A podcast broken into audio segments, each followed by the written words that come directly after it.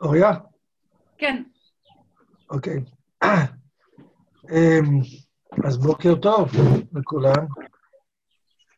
טוב להיות, זה, אני כבר מרגיש שזה הפך להיות, טוב להיות איתכם בחזרה, כאילו שאנחנו uh, נפגשים. uh, בעזרת השם אני מרגיש. בוקר טוב לכולם, בוקר טוב. בוקר טוב, בילה. Uh, אני מרגיש שאולי מכל מה ששומעים מסביב, אולי ייתנו לנו אחרי חג השבועות אה, באמת אה, לחזור למצב הרגיל שלנו, בעזרת השם.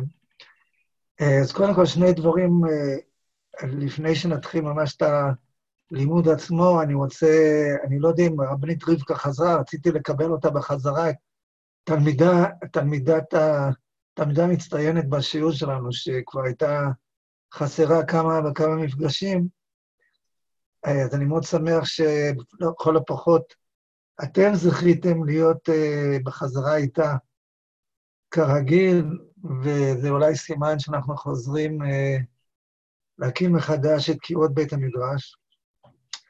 דבר שני שאני רוצה להגיד, uh, נשלח לכם, אני לא יודע אם אתם מצליחים לעמוד בקצב הנורא הזה, אבל רציתי, אבל אני נותן, אני מעביר שיעור שני על מסכת אבות במשך השבוע, אחרי השיעור הזה שלנו ביום שני בבוקר.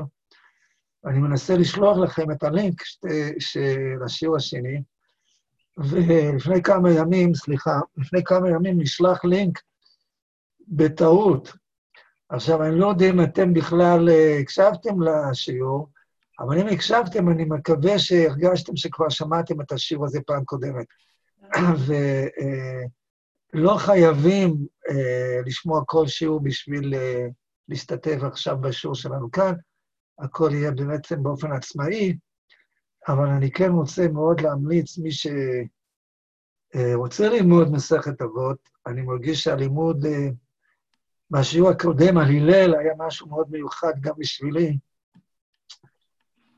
ואני לא רוצה להאריך בזה, אבל מי שכן יש לה זמן עדיין, אני אשלח את הלינק האמיתי והטוב יחד עם... קיבלנו, קיבלנו כבר את, את, את הלינק הנכון.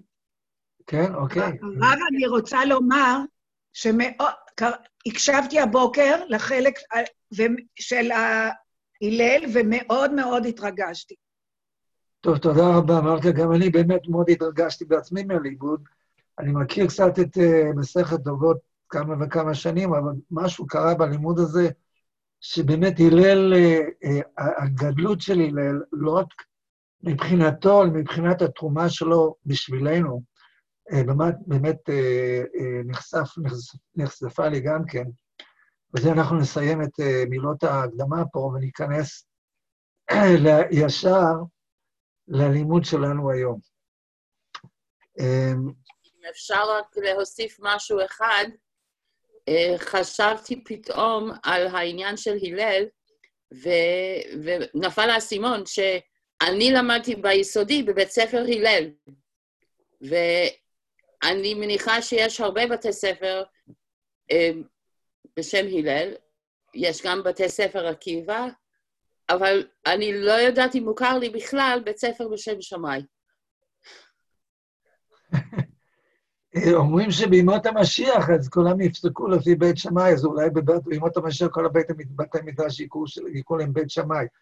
אבל uh, אני רוצה להגיד מצד השני, שבאמת אפשר לה, להבין, שלומדים לעומק את מה שרבי יהודה הנשיא הביא לנו בהלל, במסכת אבות, איך זה קרה שהלל, כאילו יש לו איזה צד של ממש של נצחיות בעם ישראל, הדמות הזאת.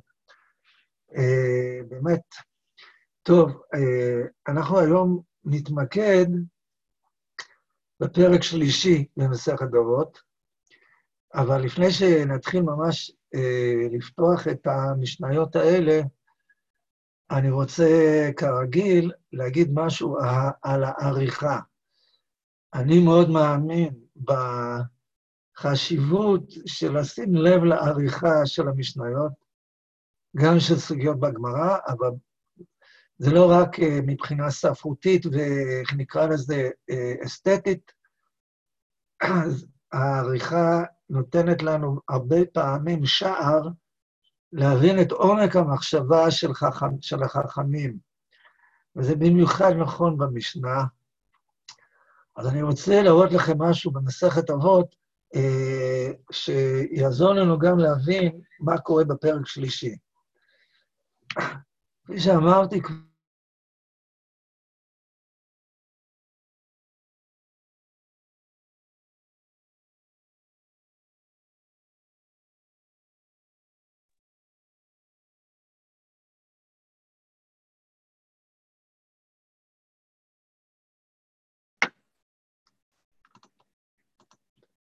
אוריה?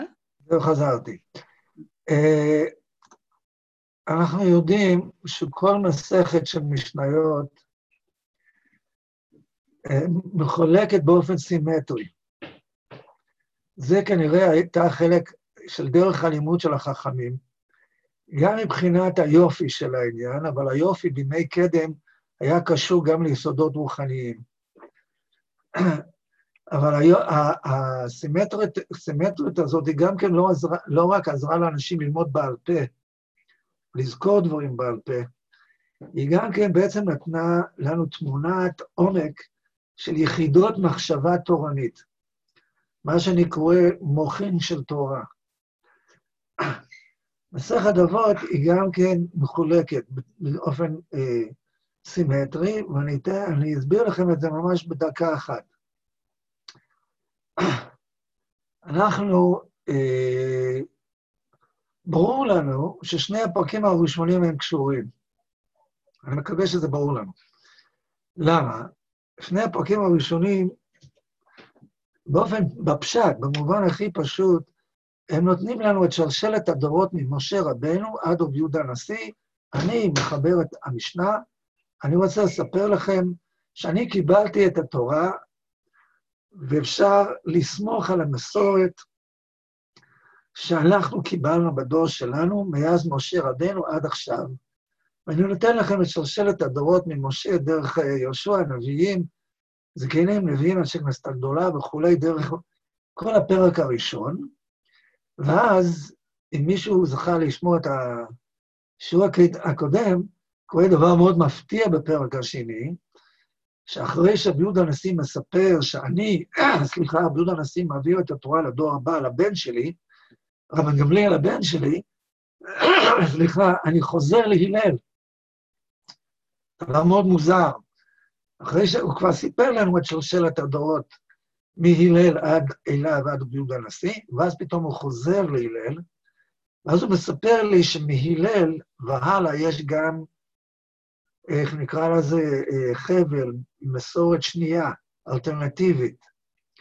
והמסורת האלטרנטיבית עוברת לא מהלל למשפחה, לנכד ולנכד ולנין עד רבי יהודה הנשיא במשפחה, אלא שיש מסורת אלטרנטיבית שעוברת מהלל לרבי יוחנן בן זכאי.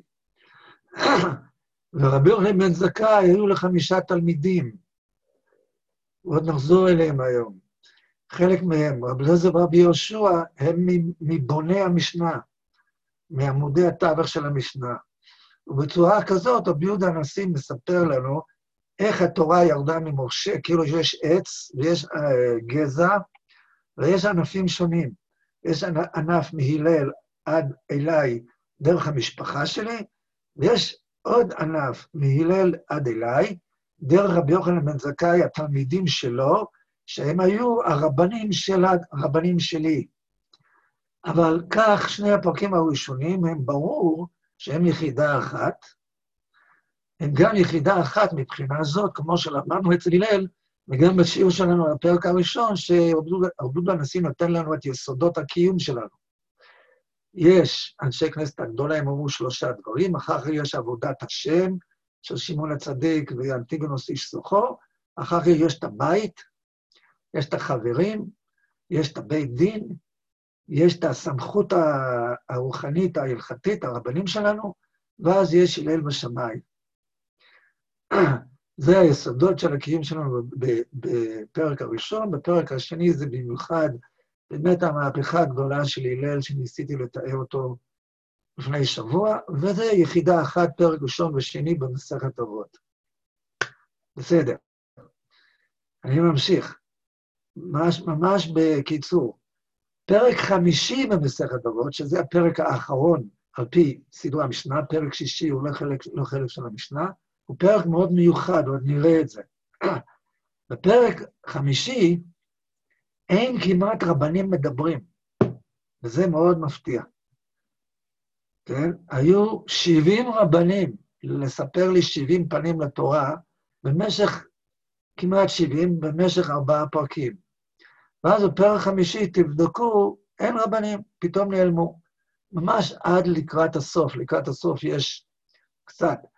אבל כל פרק חמישי אין רבנים, פתאום הם... אז הם נעלמו, למה?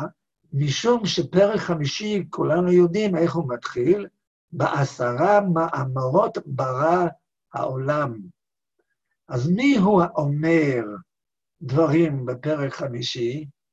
רק מלך מלכי המלכים הקדוש ברוך הוא. בעשרה מאמרות הם אמרו שלושה דברים, אבל בפרק חמישי הם לא אומרים שום דבר. רק מלך מלכי המלכים הוא אומר. ואז התורה יורדת לעולם, ואז נראה את זה, המספרים שם מתארים את ירידת התורה לעולם, מעשרה לשבעה, משבעה לארבעה, מארבעה לשתיים, וככה בנוי פרק חמישי. כנראה על החיבור בין בריאת העולם לגילוי התורה. אז זו יחידה בפני עצמה. וזה משאיר לנו, כיחידה כנראה, את פרק שלישי ורביעי, שכמו פרק ראשון ושני, הם יחידה אחת. איך אני יודע? עכשיו אני רוצה לראות, להראות לכם דבר מאוד נחמד, מאוד פשוט, שלומדים משנה כמו שצריך, אז רואים את זה.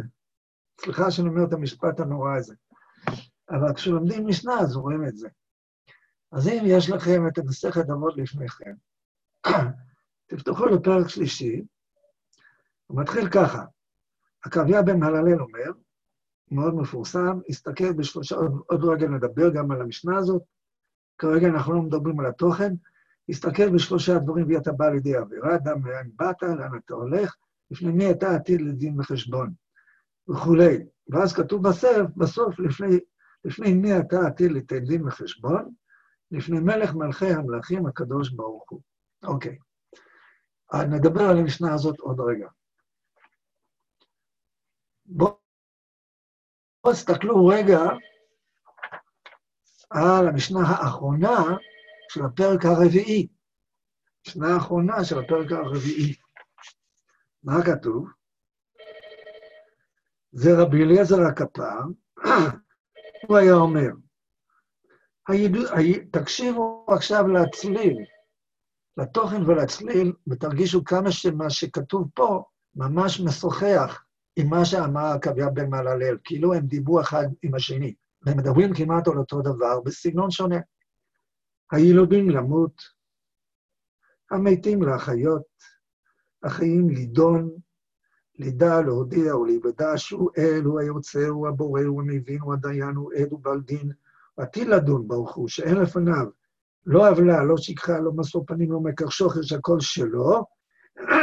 סליחה, ואז מה כתוב? ודע שהכל לפי החשבון, וכולי וכולי, ואז בסוף כתוב, על כורחך אתה נוצר, כורח אתה נולד, אתה חי, כורח אתה מת, ועל כורחך אתה עתיד ליתן דין וחשבון לפני מלך מלכי המלכים הקדוש ברוך הוא.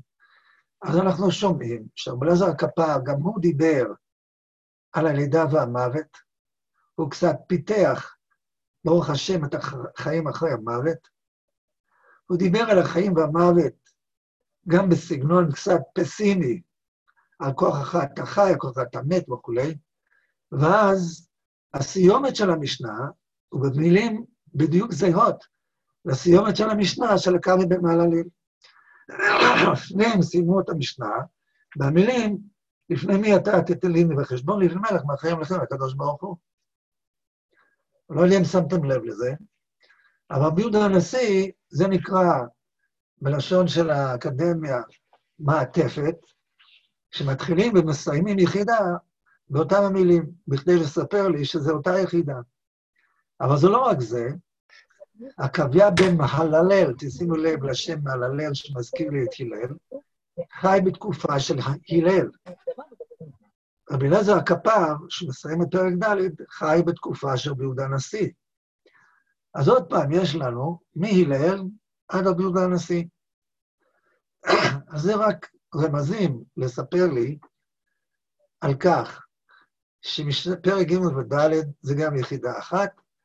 אנחנו עוד צריכים לספר, פרק א' וב' אנחנו מבינים איך זה יחידה אחת, אבל לקח לנו כמה זמן לראות את זה.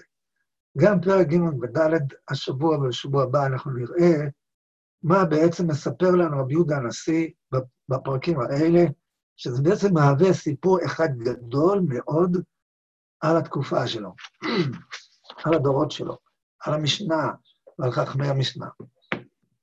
מה יסודות החיים שלנו? אז בואו נתחיל. בסדר? אני רוצה להראות לכם דבר ש... אה, איך נגיד, מתאים גם ל... לימים האלה של העומר, שממש מתעוררים מיד כשאתה מתחיל לקרוא את פרק שלישי. אה, את המשנה הראשונה אנחנו מכירים.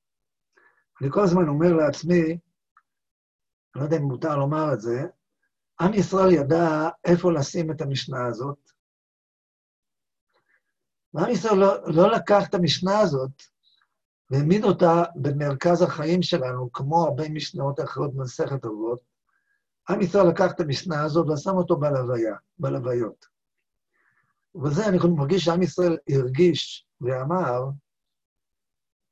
כן, לא חיים, החיים שלנו הם לא בנויים על זה. על מטיפה סרוחה אל רימה בתוליה. זה לא החיים שלנו. החיים שלנו, עוד רגע נראה מה הם, אבל בזמן הלוויה כן כדאי לחשוב על הדברים האלה. ועל כן לקחו משנה שהיא פותחת פרק במסכת אבות, ובאיזשהו מקום שמו אותה באיזו מסגרת מאוד מסוימת. בזמן שאנחנו הולכים אחרי אנחנו, אדם שאנחנו מכירים, ושמים אותו למנוחת עולם. עכשיו אני רוצה שתשימו לב לדבר שכבר הצבעתי עליו. אה, הכרם במעללל באמת שואל, הסתכל, אומר, מסתכל בשלושה דברים ואתה בא לידי עבירה.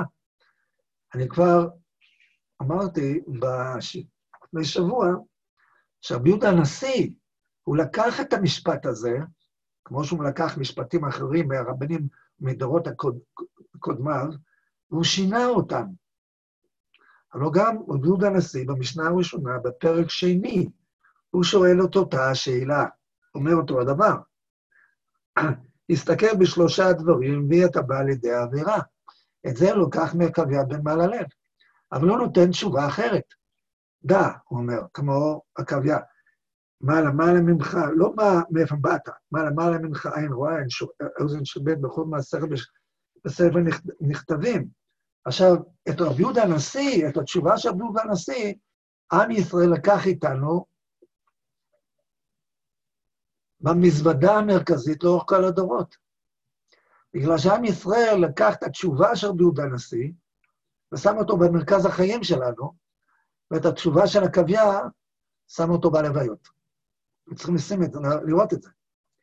רגע, לא רק... איפה, איפה אתה קורא את, ה, את, את התשובה של, ה, של יהודה הנשיא? איפה זה?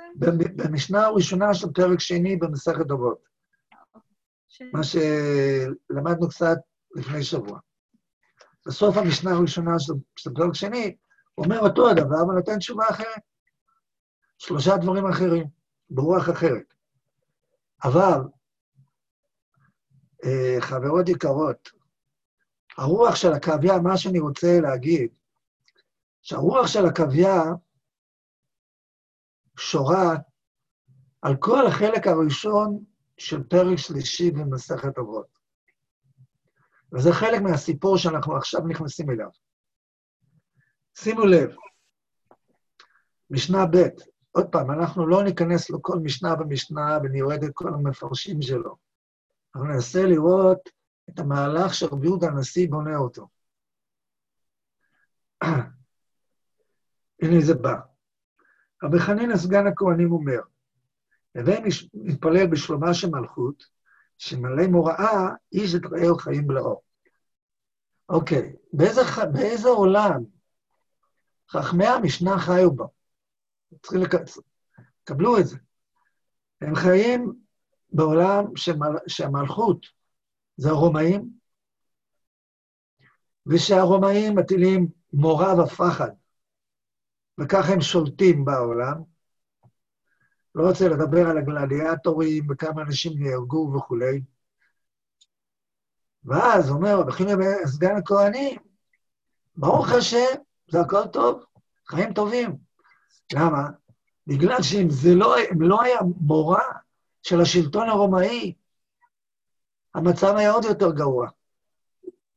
איש את רעהו חיים בלאור. אני לא, לא יודע אם מדבר על, על אינטרסים במסחר, או שהוא מדבר על המצב בכבישים, על המצב של שודדים וליסטים שהסתובבו בעולם באותה תקופה, ופיראטים בים וכל מיני דברים כאלה. וברוך השם שהרומאים השליטו סדר בעולם. משנה, האמירה הבאה, רבי חנניה בן תרדיון אומר, שניים שורשים אין ביניהם דברי תורה, איזה מושב ליצים וכולי. שניים שורשים ויש ביניהם דברי תורה, שכנה ביניהם. תזכרו, מי זה רבי חנניה, מי זה רבי חנניה בן תרדיון? מי זה? אחד מאסורי הוגי מלכות. זה במקרה שזה נמצא פה אחרי, אה, אחרי, אה, אה, מתפלל שלמה של מלכות? שרבי יהודה הנשיא מצטט לי אחד מאסורי הרוגי מלכות? ועוד רגע נראה גם מה הוא אמר. נמשיך. רבי שמעון ממשיך ברוח של רחמני בן תרדיון, זה רשום ביוחאי. שלושה שאכלו על שולחן אחד לא אמרו עליו דברי תורה כאילו אכלו מזבחי מתים, אבל שלושה שאכלו על שולחן אחד אמרו דברי תורה כאילו אכלו מבית המקדש. נמשיך עוד טיפה. וחנניה בן חכינאי הוא תלמיד של אה, רבי עקיבא, בדור לפני רבי יהודה הנשיא. גם רבי שמעון הוא רב של רבי יהודה הנשיא. הנאו בלילה, מלך בדרך יחידי ומפנה ליבו לבטלה, הרי זה מתחייב בנפשו. נכונים בן הקנה, כל המקבל עול תורה מביא עול מלכות עול דרך ארץ. כל הפורק ממנו עול תורה, בסדר. אני רוצה להציע לכם את הדבר הבא. אנחנו חיים עכשיו בעולם של ההורגי מלכות, של מלכות הרומי, של חורבן בית המקדש, ומה שהיה הרבה יותר קשה מזה, המפלה הגדולה של בר כוכבא, של אחרי 70 שנה כולם היו בטוחים שעם ישראל לא יוצא לגלות יותר מ-70 שנה, כמו שהיה בגלות בבל, והנה מתברר שהגלות הולכת להיות הרבה יותר ארוכה, הרבה יותר קשה. הרומאים, כשניצחו את בר כוכבא, כמו שכתוב בהגמרא, דם זרם ברחובות. זה העולם שחיים בה. ובעולם הזה, יש בינתיים, תקשיבו למה שזה, למה שחכמים אומרים. הם בעצם אומרים דבר קשה, תשימו לב. הם מבדילים. יש, יש, יש שתי אפשרויות בעולם. או שיש תורה, כן? או שיש ליצנות ומוות. מי שאכל כן, על, על השולחן, בוא נאמר דברי תורה, או איזה מושב ליצים. מה, אין משהו באמצע? אי אפשר לשבת על יד השולחן ולא אמרת דברי תורה, אבל זה לא מושב ליצים. למה, למה לעשות לי הבחנה כזאת חדה? ובא, ובא רבי שמעון, רשב"י, הגדול, ואומר יותר, יותר מזה, שלושה שאכלו על שולחן אחד ולא אמרו דברי תורה, זבחי מתים. הם הקריבו קורבנות כן? והקורבנות, כל הקורבנות האלה זה, זה רק מוות, זה עבודה זרה במוות. אה, חלה, אמרת דברי תורה, אז זה היית על בית המקדש. וככה יש לראות את העולם? כאילו, אני מרגיש שאומרים, במציאות החדשה, התורה, כן? איך, איך זה נקרא? זה אה, מה שזורקים ל... לאדם שנמצא במים וחס ושלום הולך לטבוע, זורקים לו אה, הצלם, איך זה נקרא? כאילו, זורקים למשהו להציל אותו. התורה מצילה אותנו. זה מה שיש לנו. אם אין תורה, יש את הרומאים. אני היום בלילה מהלך בדרך יחידי המפנה ליבו לבטלה המתחייב בנפשו.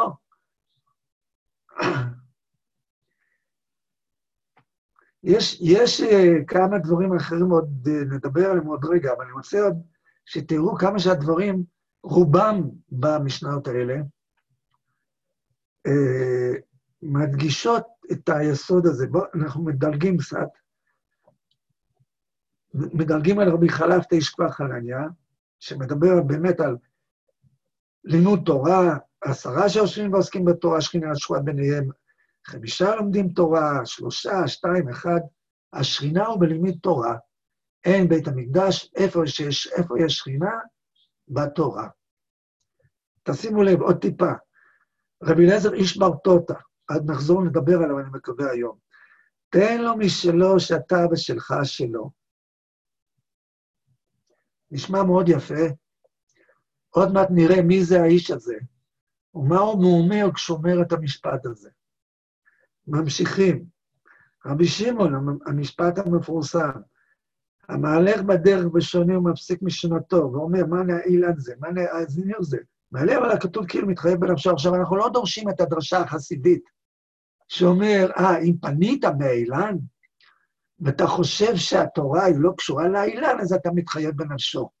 זה דרשה חסידית מאוד נפלאה, אבל זה לא מה שרבי שמעון אמר. רבי שמעון אמר, יש את העולם ויש את התורה.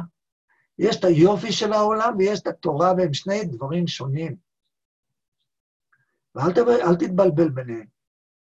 ועוד נראה שרבי שמעון זה בדיוק מה שהוא. רבי דוסטאי ברבי ינאי, בשום רבי מאיר אומר, כל השוכח דבר אחד ממשנתו, מעלה עליו הכתוב כאילו מתחייב בנפשו. כמה אנשים? ש... מה, מה הוא דורש מאיתנו? מה התביעה פה? אל תשכח. לא, אז הוא, הוא קצת הוא מסייג את זה. יכול אפילו תקפה עליו משנתו, תמיד לומר פן יסור מלבבך כל ימי חייך. אינו מתחייב בנפשו עד שישב ויסירן מליבו. עד עכשיו שמענו את התביעה המוחלטת של החכמים בפרק שלישי על המרכזיות של לימוד תורה בבניין עם ישראל. אי אפשר להמשיך לקיים את המציאות של עם ישראל במציאות הנוראה החדשה, בטרגדיה שנפלה עלינו בדורות האלה, אם לא נתרכז בלימוד תורה. זה מה ששמענו. ומי שלא מתרכז בלימוד תורה מתחייב בנפשו. ואם יש כמה אנשים שיושבים על השולחן והם לא לומדים תורה, אז זה זבחי מתים, וזה ליצנות. והתביעה הזאת היא חד משמעית, מפני שבלי זה אין קיום לעם ישראל אחרי החורבן בית המקדש ואחרי בר כוכבא. זה הסיפור הגדול, זה הדרמה הגדולה שאנחנו נכנסים אליה בפרק שלישי במסכת אבות. בסדר? עכשיו, שימו לב, סוף סוף יש מישהו שקצת מתחיל למתן את התמונה. אנחנו הגענו רבי חנינא בן דוסה. רבי חנינא בן דוסה אומר, יש יסודות אחרים בעבודת האדם על עצמו, עם עצמו בחיים שלו, לא רק התורה. כל שיראת חטאו קודמת לו חוכמתו, חוכמתו מתקיימת. ככל שחוכמתו קודמת ליראת חטאו, אין חוכמתו מתקיימת. אה, יש דבר שנקרא יראת חטא. זה מזכיר לנו ביטוי מתלמידי רבי יוחנן בן זכאי, שאחד שם היה ירא חטא. זה מזכיר לנו משהו אמר הלל, אין בור ירא חטא. אז יש במסכת אבות יסוד מאוד גדול שנקרא יראת חטא. רב חנינא בן דוסה מזכיר לנו, אחרי כל הדברים האחרים שנאמרו על ידי תלמידי חכמים גדולים על התורה ועל לימוד התורה, שצריך להיזהר, מפני שחוכמה מצד עצמה היא יכולה להפיל אותך. אם אתה סומך רק על חוכמה, אז אין לך מידות, אין לך צניעות, זה יכול להיות אדם בעל גאווה גם. יש הרבה סכנות. ועל כן חייב להיות, חייבת להיות יראת חטא לפני חוכמה. יפה. כל שמעשיו מרובים מחוכמתו, חוכמתו מתקיימת. כל שחוכמתו מרובה ממעשיו, אין חוכמתו מתקיימת. יסוד נוסף, קיום מצוות. מה יפה, חשוב, אבל צריכים להרגיש כמה שזה בא כ... לא כהתרסה, אלא מין תיקון ומיתון של כל מה שנאמר עד עכשיו, על לימוד תורה. אבל הדבר המעניין הוא, ואני מקווה שיהיה לנו זמן לראות את זה, שמי זה רבי חנינא בן דוסה? רבי חנינא בן דוסה הוא לא מתלמידי החכמים. אני, כחלק מההכנה ללימוד שלנו היום, בדקתי בתוכנה ש, שיש במחשב כמה פעמים הוזכר רבי חנינא בן דוסה במשנה או בגמרא. זה לא עולה על עשרה פעמים. ורוב הפעמים שהוא מוזכר, הוא בכלל לא מדבר על הלכות, כמו שאנחנו נראה, הוא מה שנקרא צדיק הדור. הוא צדיק הדור, הוא המתפלל הגדול. כל מה שנאמר על רבי חנינא בן דוסה זה תמיד על זה שהוא בעל מופת. שלא כמו כל החכמים, רוב החכמים האחרים, הרבה חכמים, אבל, הם, אבל זה, זה מהותו. מהותו של רבי חנינא בן דוסה, זה לא שהוא התלמיד חכם של הדור, הוא בעל המופת של הדור. ועל כן, כנראה רבי יהודה הנשיא שם אותו, וכולם ידעו מי הוא, רבי חנינא בן דוסה. לא צריכים uh, לפתוח את המחשב. כולם יודעים שיש מישהו שהוא לא מה, מגדולי התלמידי חכמים, אבל הקול שלו, הקול שלו קריטי להמשכיות של הקיום של עם ישראל. אם אנחנו לא מקשיבים לרבי חנינא בן דוסה, ורק לעצמנו בבית המדרש, אין קיום, אין המשך לעם ישראל. טוב, וגם נותנים לו להמשיך, הוא היה אומר, כל שרוח הבריות נוחה ממנו, רוח המקום, זה ממש נשמע כמו הלל הזקן. אוהב שלום, רודף שלום, כמובן לתורה, רוח הבוכות, רוח נוחה ממנו, רוח המקום נוחה ממנו, כל שם רוח הבוכות נוחה, אין רוח המקום נוחה ממנו, ממש עולם אחר לחלוטין. אני לא מבין מה זה אומר. בינתיים, אני גם לא יודע מה זה אומר. בינתיים כל מה שאנחנו רוצים לעשות זה לראות את המשנה. ובמשנה מה שראינו זה שתי תמונות גדולות לשאלה, לשאלה הגדולה של הדורות של המשנה, איך מקיימים את המשכיות של עם ישראל אחרי החורבן ואחרי חורבן ביתר ונפילת בר כוכבא, איך ממשיכים. אז רבי יהודה הנשיא, כמו שהוא אוהב לעשות, בהרבה פרקים, נותן לנו לא עמדה אחת, אלא נותן לנו שתיים או שלוש עמדות. וזה מה שהוא עשה פה. הוא אמר לי, תראה כמה רבנים גדולים מדברים על זה שיש בעולם הזה, כאילו כיתוב, או תורה או עולם, או העולם הזה. אבל יש גם קול אחר, קול של חנינא בן דוסא, וזה גם קול שאני מכניס בגדול לתוך המשנה, וזה יראת חטא ומעשים ורוח הבריות ורוח המקום. זו שפה אחרת מכל המשנות האחרות שראינו בפרק שלישי. וזה מה שאנחנו צריכים לראות בינתיים, בלי שאנחנו שואלים על מה עושים עם כל זה, מפני שזה עוד לא נגמר, אבל בזה אנחנו נעשה איזו עצירה מסוימת, לפני שאני רק רוצה לציין, אה, קבלו את זה, לא איך, כאילו ב... כשאני יושב פה, אני לא יודע איך לעשות את זה. קבלו את זה. בעצם פרק שלישי לא יגיע למקום שהוא ילך אליו, בלי שהוא מגיע לרבי עקיבא. ומי שבאמת מספר לנו על המשך הקיום של עם ישראל לפי רבי יהודה הנשיא, זה גדול חכמי המשנה לפי רבי יהודה הנשיא, מורנו ורבנו רבי עקיבא. כמו שכבר אמרתי לפני שבוע, רבי יהודה הנשיא נותן את המיקרופון הכי הרבה להלל, הוא מספר שתיים במצעד הדיבורים במסכת אבות זה רבי עקיבא. וכבר רק תזכרו רגע, משפט אחד, אחד שאמר רבי עקיבא, שכבר תקשיבו איזה, באיזה, רוב, באיזה רובד הוא מדבר. שונה מכל מה ששמענו בכל מסכת אבות עד עכשיו, חביב אדם שנברא בצלם. חביבים ישראל שנקראו בנים למקום. באיזה מקום, איזה מקום נתן עם ישראל למשפט הזה של רבי עקיבא, כן? במדפים שלנו, במדפים הפנימיים הנשמתיים שלנו. זה אחד, על שלושה דברים העולם עומד, כן? אה, אני, אמן אני לי, מי לי, ואהבת לרעך כמוך, זה גם רבי עקיבא, חביב אדם שנברא בצלם.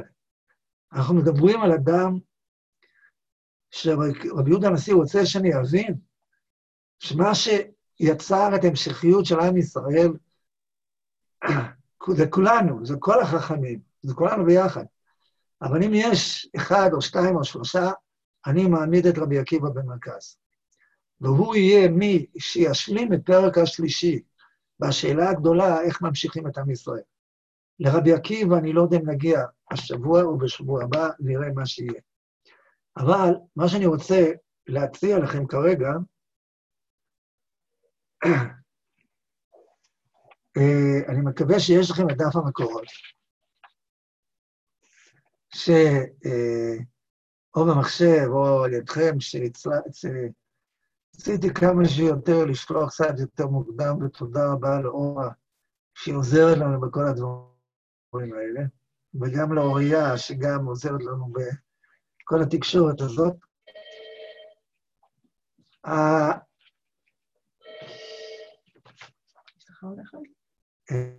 אני כרגע לא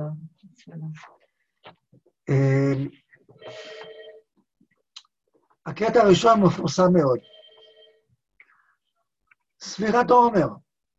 מי עומד במרכז ספירת העומר? לא אחר מרבי עקיבא ותלמידיו, כידוע. ונראה מה שכתוב בגמרא במסכת יבמות, זה המקור של כל מה שאנחנו מספרים על ספירת העומר. כתוב ככה, רבי עקיבא אומר, למד תורה בילדותו. למד, סליחה, למד תורה בילדותו, ילמוד או ילמד תורה בזקנותו. למה? היו לו תלמידים בילד, בילדותו. אתה רב, יש לך תלמוד, תלמידים, יהיו לו גם תלמידים בזקנותו. למה? שנאמר בקהלת, בבוקר זרע את זרעך, ולערב אל תנח ידיך, כי אינך יודע איזה יחשב, הזה או זה. ואם שניהם כאחד טובים. אמירה גדולה של רבי עקיבא על החיים, גם אדם שהגיע, ברוך השם, לקבוצת אה, סיכון, אה, סבא וסבתא, יש לו הרבה מה לתת והרבה מה ליצור והרבה מה למסור, ולא רק בילדותך וגם בזקנותך, מפני שאתה לא יודע, שאתה זורע את הזרעים שלך בעולם, איזה זרעים יכו שורשים. ועל כן, אל תוותר, תמשיך לנטוע ותמשיך להפרות ולהצמיח את העולם מסביבך.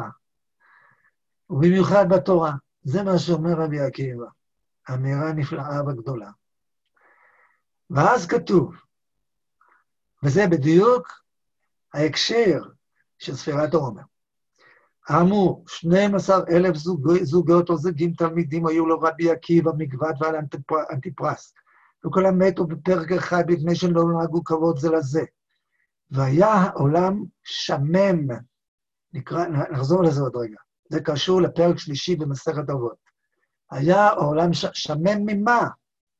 לא היו מי שלמד תורה. שממה רוחנית.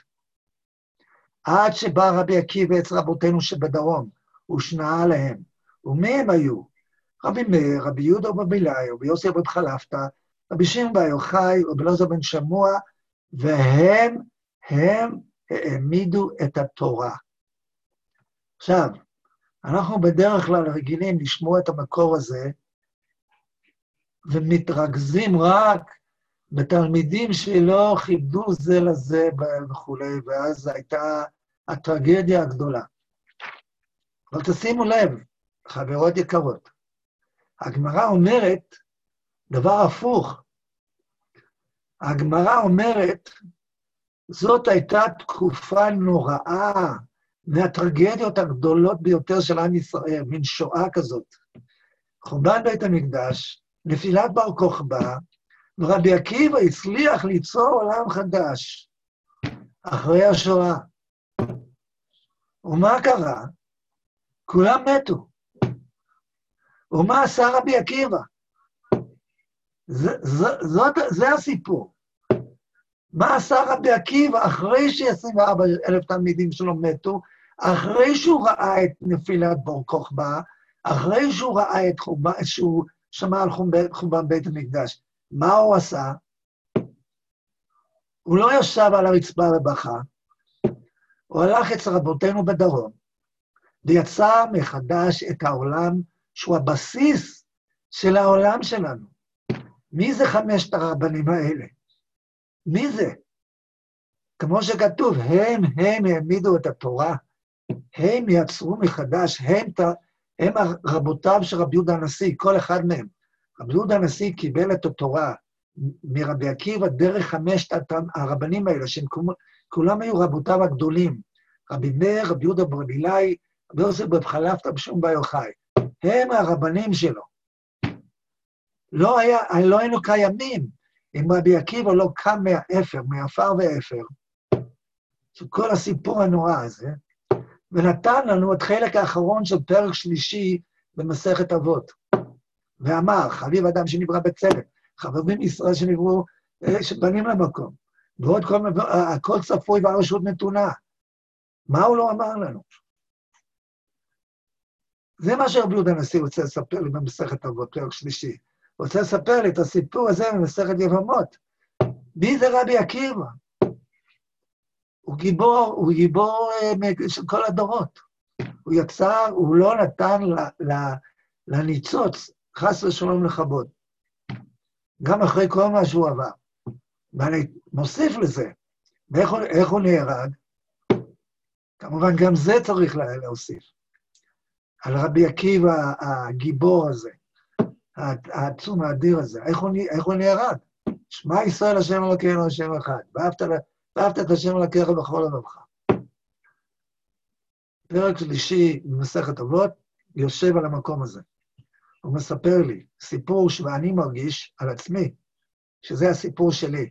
אני אומר לך עכשיו דבר אישי, אני מרגיש שזה הסיפור שלי, של האבא ואימא שלי, זיכרונם לברכה, שאבא שלי היה רב בברלין עד 1938, וכל המשפחה שלו, חוץ מאח שלו, נהרג, נהרגו באושוויץ, כן? זה סיפור של הרבה מאוד מאיתנו, הסיפור הזה. סיפור של המשכיות הקיום של עם ישראל במצב כמו שהיה בדורות של חכמי המשנה. ואבותינו מספרים לנו את ההתמודדות עם המציאות הזאת, ורבי עקיבא הוא באמת אחד הגיבורים שעליו מסופר פה. אה, אני מקווה שהצלחתי קצת לומר את ה... מה שאני מרגיש שהרבי יהודה הנשיא רוצה לתת לנו פה. אבל זה לא נגמר. אמ, אני מקווה שתלכו איתי קצת עם הדף מקורות. זה דף מקורות קצת ארוך. סליחה? ממש בהמשך. סליחה. כן? אבל נורא מתאים שבאמת יום העצמאות והימים האלה שלנו בתוך תקופת ספירת העומר. ממש מרגישים את זה כל שנה, את הדבר הזה.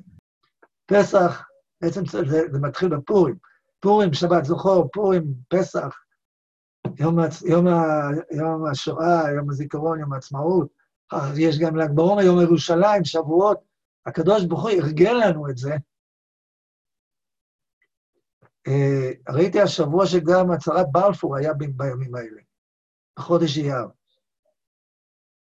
הפרסום של, של הצהרת בלפור. היה גם בחודש, ראיתי את זה, מישהו שלח את זה גם השבוע. אה, טוב, מה שאני עשיתי פה, אה, וסליחה על הצד הזה של הדברים, אני רציתי שתבינו את העומק ה...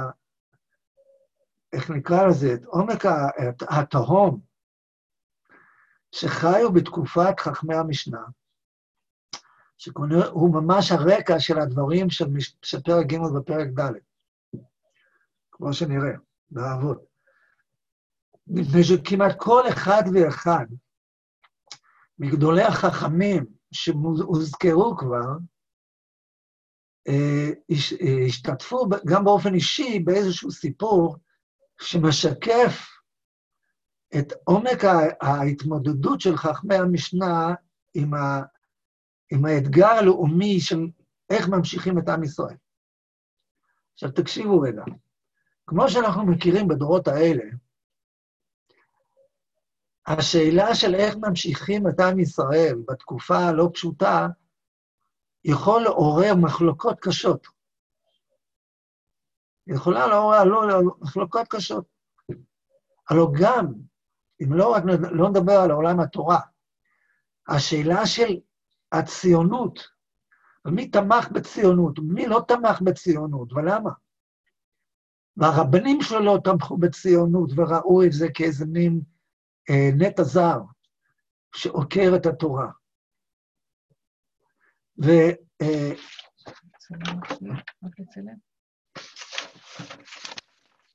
סליחה. אה, וגם המשכילים, וגם הרפורמים, וגם המתבוללים, כולם התנגדו לציונות. מחלוקת נוראה גדולה. כמה, כמה חבר'ה עלו לארץ ישראל בהתחלה? מה עם, המחלוקת בין האורתודוקסים הקונסרבטיביים והרפורמים? המשך הקיום של עם ישראל בדורות האלה. אני רוצה להראות לכם שגם בתקופת המשנה, אמנם להבדיל, במובן מסוים, אבל גם בתוך בית המדרש שלנו היום, כן, יש אה, מחלוקות לא פשוטות. המשך הקיום של עם ישראל, במאה השנים האחרונות. אז בואו נראה את זה, מה היה בין חכמי המשנה על השאלה הגדולה שנשאלה כאן, בתוך עומק התהום של החורבן, איך ממשיכים את הקיום של עם ישראל. אז נמשיך במספר שתיים. סיפור מפורסם, ועוד פעם, אנחנו לא ניכנס לעומק הסיפורים, רק נראה מה קרה לחלק מהחכמים? החכמים ש... שרבי יהודה הנשיא הזכירו בפרק שני. הם תלמידי רבי עקיבא. סליחה. יש פה שתי תלמידות uh, טובות שיושבות אצלנו בגינה. Uh, רבי אליעזר ורבי יהושע. רבי אליעזר בן הורקנוס, שקראו לו רבי אליעזר הגדול, רבי יהושע בן, uh, חנניה, סגן נשיא הסנהדרין, שניים ממש מעמודי התארך של, של המשנה ושל כל הדורות האלה. מה קרה להם? אז יש את הסיפור המפורסם של תנור של אחנאי במסכת עבודה, במסכת בר מציע. שוב, אנחנו רק נקרא את זה, אנחנו לא ניכנס לכל העומק של הסיפור. למדו הלכה תנן האטם במשנה, היה איזה תנור שחיברו אותו, היה חול בין החוליות שלו, וחלק מהתנור נטמע, והם שואלים אם כל התנור, אם, אם, אם, אם יש חול בין החוליות, אם כל, כל, כל התנור הזה נטמע, או בגלל שיש חוליות, אז זה נחשב לא כלי שלם, והתרומה לא, לא עובר מחלק לחלק. זה כמו התמונה של העברת המסורת מדור לדור, שיש נתק בין הדורות. חתכו חוליות של תנור ונתן חול בין חוליה לחוליה, רבי יוזן מטהר את ה...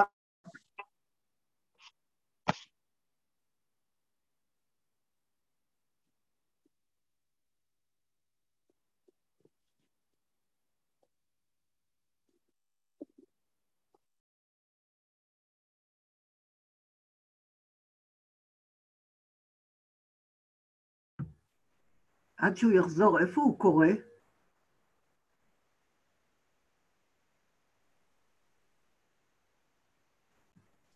בדף מקורות, בעמוד ש... אה, סעיף 2. הדף מקורות הגיע בוואטסאפ. כן, כן, כן, יש לי אותו. תודה. שלום לכולם. מתי, מתי קיבלנו את הדף מקורות? אני לא מוצאת אותו. בוואטסאפ, אה, אתמול נדמה לי, רגע. אוקיי.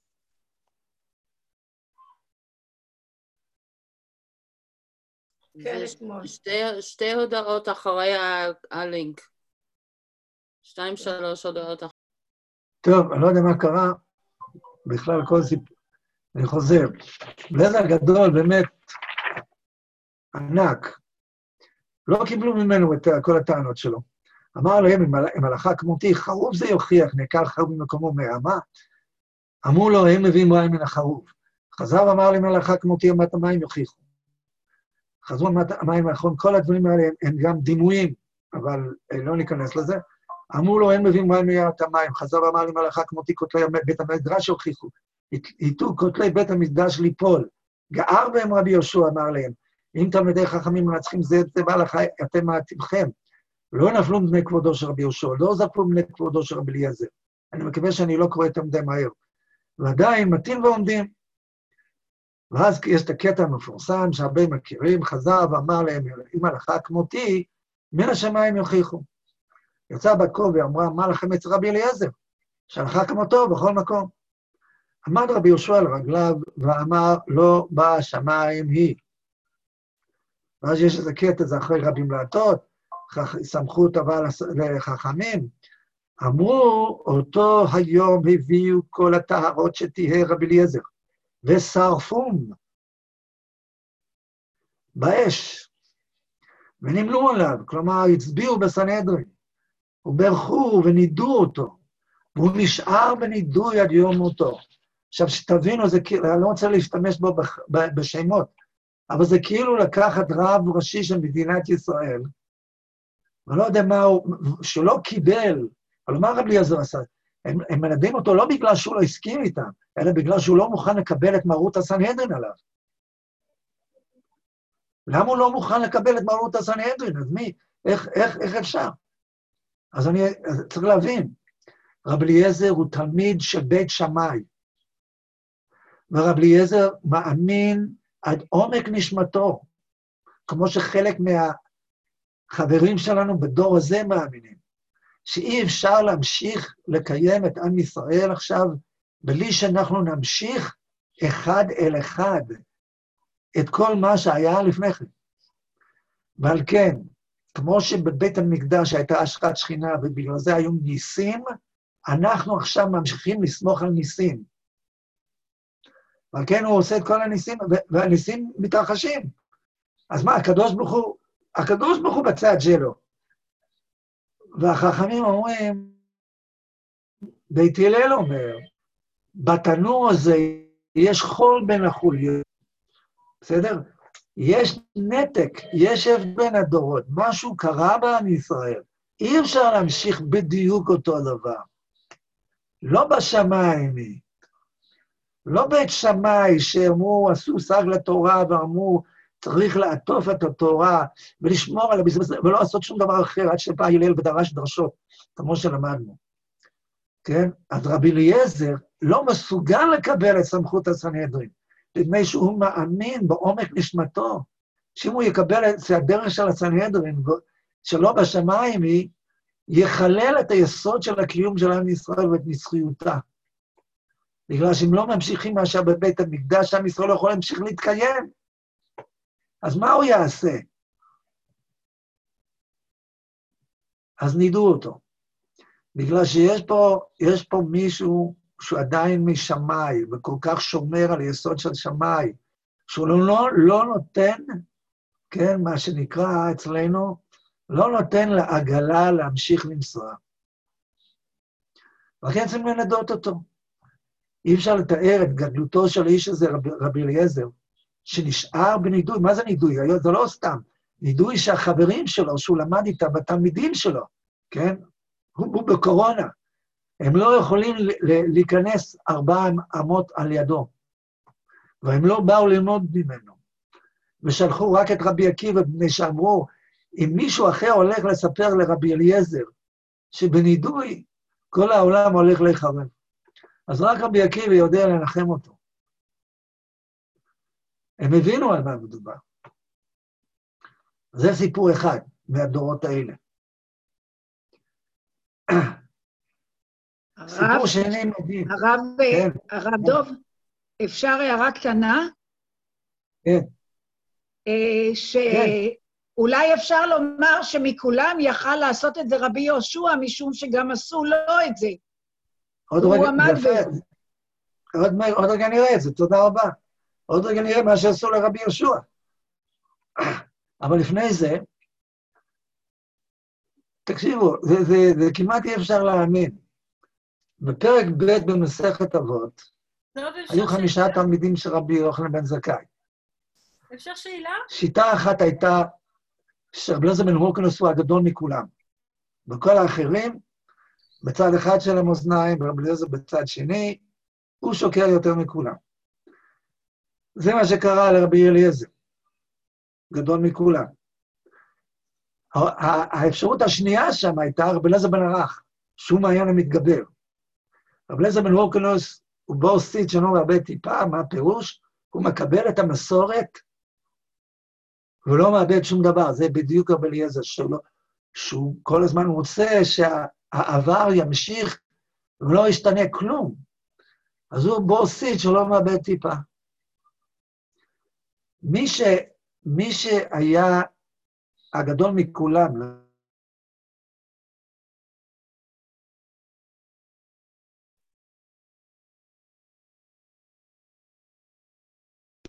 שניהם דימוי של מים,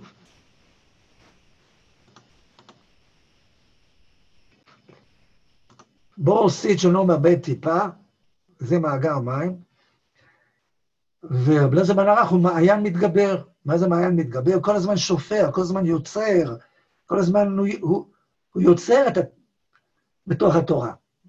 אבל זאת הייתה בדיוק האלטרנטיבה של הלל מול שמאי.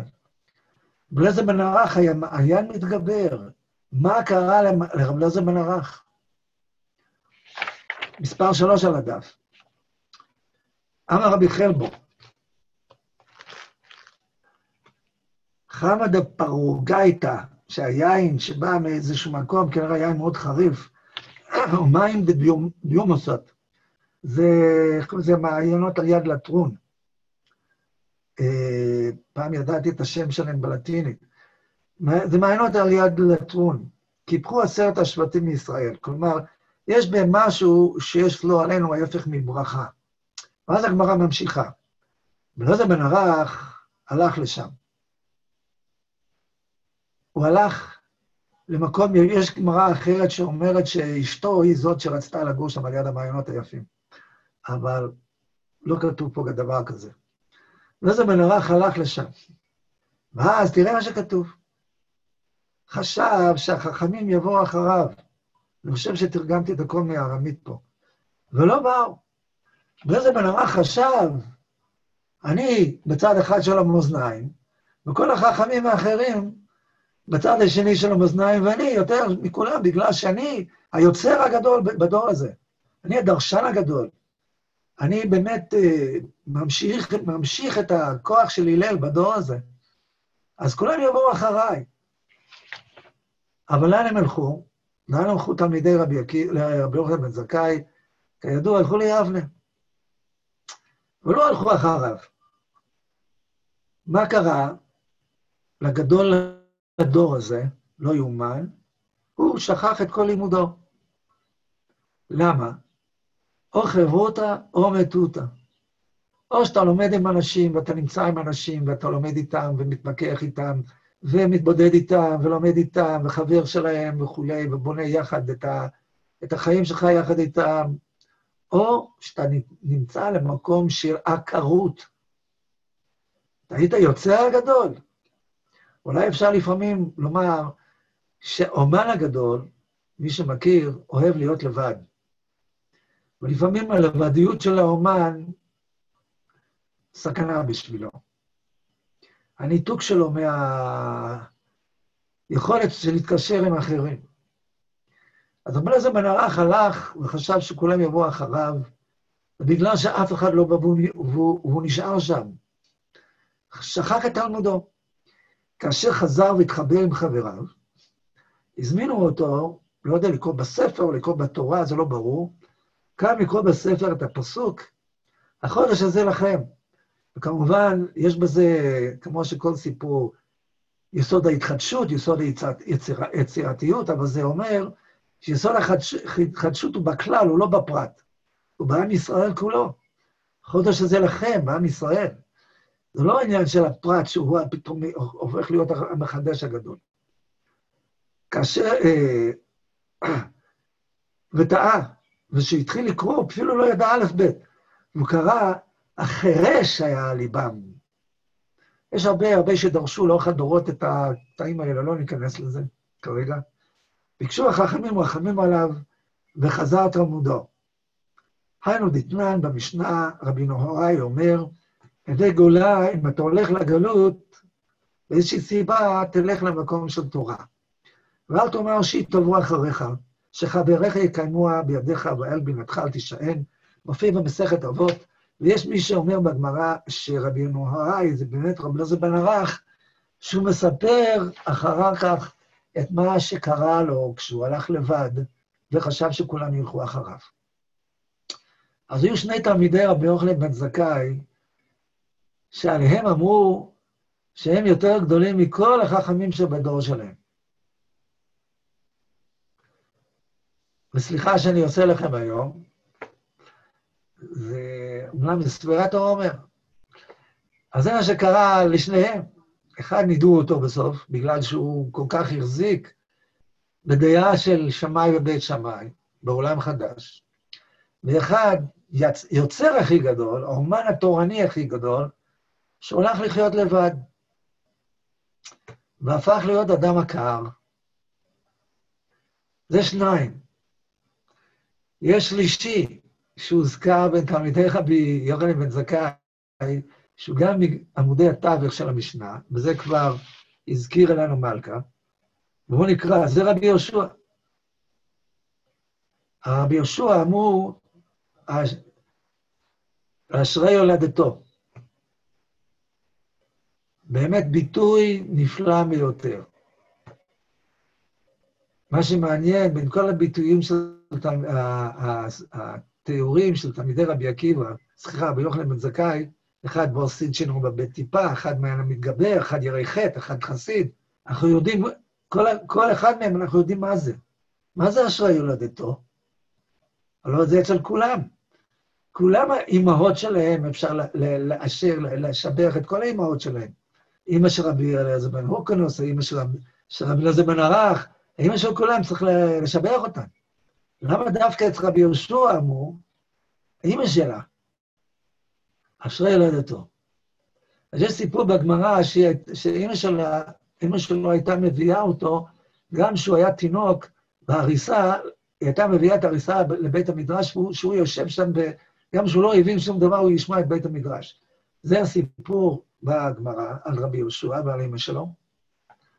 אבל אנחנו עוד נראה בהמשך אה, שאשרי ילדתו קשור לקטע, לסיפור אחר מאוד גדול, שהוא גם מופיע בשני הפרקים האלה, גם חלק מהטרגדיות של הדור הזה, שזה ארבעה שנכנסו לפרדס, ששלושה מהם לא יצאו בשלום.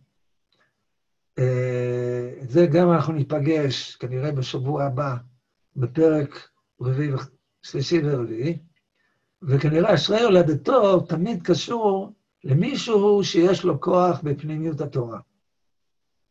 שיש לו משהו שהוא יודע לחדור עמוק, עמוק, עמוק למקום שאחרים לא יכולים להגיע לשם. אשרי מי שהביא אותו לעולם. מה קרה לרבי יהושע, סגן הסנהדרין? מי שאמרו עליו אשרי ילדתו, מי שהיה הרבי המובהק של רבי עקיבא. מה קרה לו? אז מלכה כבר הזכירה לנו, מספר ארבע בדף המקורות. גם זה סיפור מפורסם, וגם לא קשה לקריאה. דמות צורות לבנות היו לרבן גמליאל, נשיא הסנהדרין, כשהוא רצה לקדש את החודש, וקיבל עדים שראו את הלבנה, את התחדשות הלבנה באופק המערבי, שבאו לסנהדרין, לבית דין הגדול, והיה לו שם איזה אה, אביזר אה, ויזואלי שם, טבלה, בכותל בעלייתו. הרבה פעמים הסנהדרין היו נפגשים בעליות שם, לא יודע למה. שבהם מראה את האדיוטות שהם העדים שבאים להעיד, ואומר, הכזה ראית, או כזה, כל מיני צורות של אה, לבנה באופנים שונים. והעדים היו צריכים לענות, כן, כזה ולא כזה, וכך הוא ידע אם הם ראו את הלבנה, אולי משהו אחר.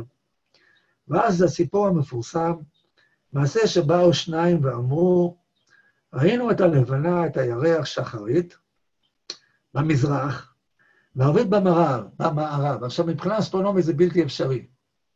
מפני שהם רואים את העלייה של ה, ה, ה, הירח בבוקר, במזרח, אי אפשר לראות אותו במערב לפני השקיעה.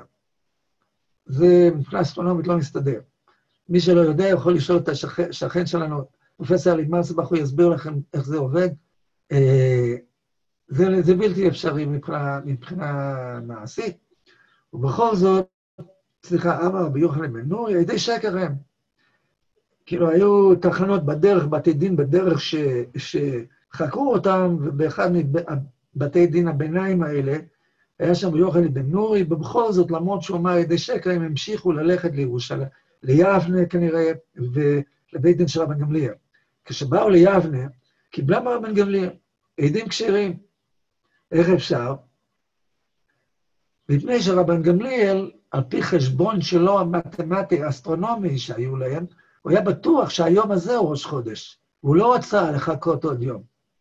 אז לא משנה לו שהם מספרים סיפור שלא יכול להיות, הוא יודע מבחינה אסטרונומית שהיום ראש חודש. אז הוא קיבל אותם. ועוד באו שניים ואמרו, עינו בזמנו. כלומר, אה, בליל אה, שיהיה ערב יום השלושים של החודש הקודם, ובליל העיבור, כלומר, בליל 31 לחודש הקודם, לא ראו אותו. עכשיו, גם זה בלתי אפשרי. אם יש לילה, אה, שמיים בהירים, אם ראית את הלבנה במערב בלילה של השלושים, הירח חייב להיות שם גם בלילה למחרת. אבל זה מה שהם אמרו. ושוב קיבלה מרב בן גמליאל. אמר רב דוסי בן ארקנס עדי שקר הם. היח מעידים על אישה שילדה, ותמיד, כמו שאנחנו אומרים בבית הכנסת, בעזרת השם, המולד יהיה, הלבנה החדשה היא כאילו לידה. איך אומרים על אישה שילדה, ולמחר היא עדיין בהיריון. קריסה בין שיניה. אי אפשר. אז ברור שהם הם פספסו, הם לא, זה לא יכול להיות. זה לא יכול להיות שאפשר לקבל אותם. אמר לו רבי יהושע, רואה אני את דבריך. שלח לו רבן גמליאל נשיא הסנהדרין. גוזרני עליך שתבוא אצלי במקלך ובמעותך ביום הכיפורים שלך להיות בחשבון שלך. זה היה בראש חודש תשרי, שזה ראש השנה. ורבי יהושע טוען שמה שרבן גמליאל קבע כראש השנה הוא לא ראש השנה בכלל. אז מה יצא מזה? בעוד עשרה ימים כל עם ישראל יקיים יום כיפור, ורבי יהושע יהיה בטוח שזה לא יום כיפור בכלל, ויהיה לו יום כיפור ביום אחר. אומר רבי גמליאל, סליחה, אני נשיא, נשיא הסנהדרין, יש פה סמכות, יש פה הלכה אחת, עם ישראל חי יום כיפור אחד ולא שניים, אתה צריך להראות לכולם שלמרות שאתה לא מסכים איתי, אתה מקבל את הסמכות שלי. ועוזר אלך שתבוא אצלי במכרך מאותך ביום הכיפורים שלך להיות בחשבונך. הלך המצא את רבי עקיבא, תלמיד שלו, אבל הדרשן הגדול. רבי עקיבא מצער גם כן, אמר לו, לא ברור מי אומר למי, נדמה שרבי עקיבא אומר לרבי יהושע, יש לי ללמוד שכל מה שעשה הרב גמליאל עשוי, מפני שרבן גמליאל הוא, הוא דומה למשה. ראש הסנהדרין, הוא הסמכות של התורה בדור הזה. אלה מועדי אדוני מקראי קודש אשר תקראו אותם. משה אמר, אשר תקראו אותם. ורבן גמליאל הוא במקום משה, והוא קורא עכשיו מתי יש חגים, ולא אנחנו. בין בזמנם ובין שלא בזמנם, גם אם זה טעות. אין לי מועדות אל אלו. רבי יהושע נטל מקלו ומעותיו בידו והלך ליבנה אצל רבן גמליאל ביום שחל יום הכיפורים להיות בחשבונו. עמד רבן גמליאל ונשך אותו על ראשו, אמר לו, בוא בשלום, רבי ותלמידי. רבי בחוכמה ותלמידי שקיבלת את דבריי. אני עכשיו מתנצל שאני עושה לכם את זה מיד, אנחנו קוראים מיד הציפור הבא. בכלל, שבלי הסיפור הבא אי אפשר להבין עוד אחת מהמחלוקות שממש פילגו את עם ישראל בדורות האלה. כמו רבי אליעזר בן הורקנוס, אנחנו עכשיו נפגשים עם עוד אירוע, אני רוצה, מי שלא מכיר, תדמיינו לעצמכם מה היה קורה בדורות שלנו, אם משהו כזה היה קורה, מה שאנחנו עכשיו הולכים לקרוא. הקטע הבא, עדיין על רבי יהושע, סליחה שאני עושה לכם את זה. תנו רבנן, אני מקווה שחלק מכם עדיין פה.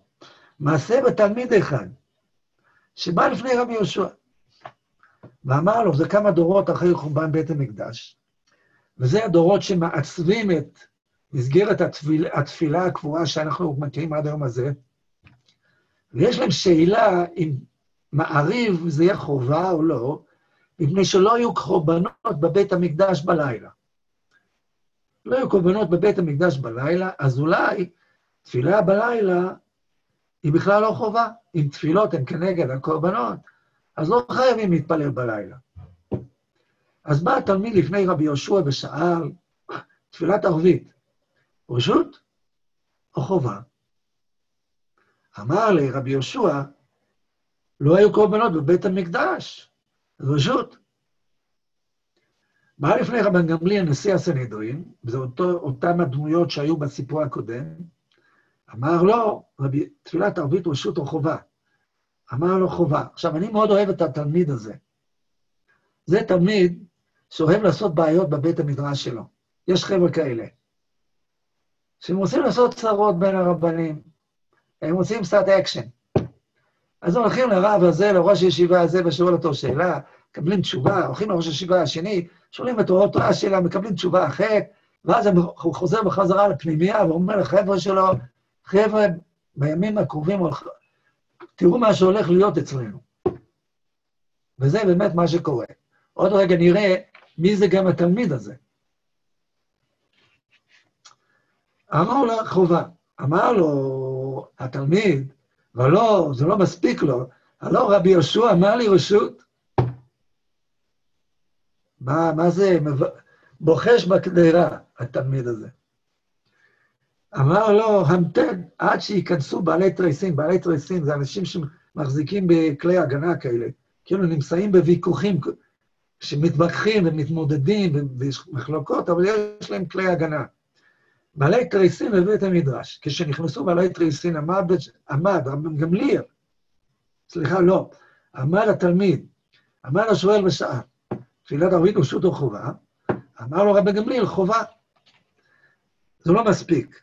גם רבן גמליאל, זאת הנקודה שאנחנו רוצים לעמוד עליה. רבן גמליאל לא רוצה לתת לרבי יהושע מנוחה בסיפור הזה. אמר, אמר להם רבי גמליאל חכמים, כלום יש אדם שחולק בדבר הזה? על מה שעכשיו אני אמרתי שזה חובה? כלום מישהו שחולק על, ה, על הפסיקה של נשיא הסנהדרין? אמר לו רבי יהושע, לאו. הלוא רבי יהושע הוא הדובר של כולם בגלל שהוא הסגן, הוא המספר שתיים. רבי יהושע לא רוצה להיכנס פה, הוא לא אוהב מחלוקת, הוא רוצה שלום. אז הוא מספר סיפור, לא אין מישהו שחולק עליך. אבל גמליאל לא רוצה לתת לו לצאת מזה. אמר לו, והלא משמך אמרו לי רשות. אמר לו יהושע, סליחה, אמר לו רבן גמליאל לרבי יהושע, תקשיבו, מדובר על גדול הדור, על רבי יהושע בן חנניה, סגן הנשיא. אמר רבן גמליאל לרבי יהושע, יהושע, אתה רק שומע את המילה הזאת, אתה רוצה להתעלף. יהושע, עמוד על רגליך ויעידו בך. כאילו, יש פה מישהו שיכול לספר לפני כולם שאתה שיקרת עכשיו שאמרת שאין מישהו שאמר רשות. יש פה מישהו, שזה התלמיד הזה, שהוא יכול להעיד נגדך. עמד רבי שוער על הרגליו ואמר, אלמלא אני חי והוא מת. יכול החי להכחיש את המת. עכשיו שאני חי והוא חי, איך הוא יכול החי להכחיש את החי? רבי יהושע מוותר, מרים ידיים. עכשיו תראו מה שקורה. תראו מה שקורה. כאילו קשה, קשה לקרוא את זה. היה רבן גמליאל יושב ודורש, ורבי יהושע עומד על רגליו, כמו בכיתה ב', אני לא יודע מה, אני לא יודע איך להגיד את זה. למה רבן גמליאל עשה את המעשה הקשה הזה? עוד רגע נדבר על זה. זה לא סתם.